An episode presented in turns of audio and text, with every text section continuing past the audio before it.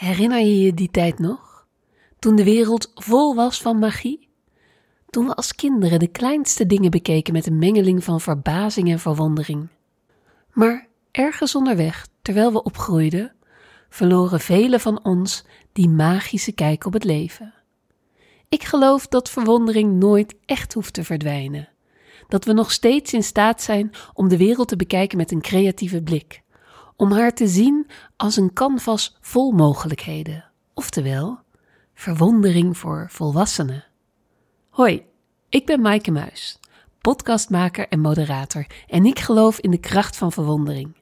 Als voormalig circusdirecteur heb ik de impact gezien van hoe kunst en creativiteit mensen anders naar de wereld kan laten kijken.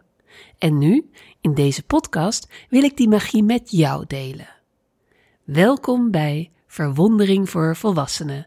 Een reis naar de grenzeloze verbeelding waar we de schoonheid van het alledaagse herontdekken en leren hoe we onze artistieke mindset kunnen omarmen om de wereld om ons heen een beetje mooier te maken.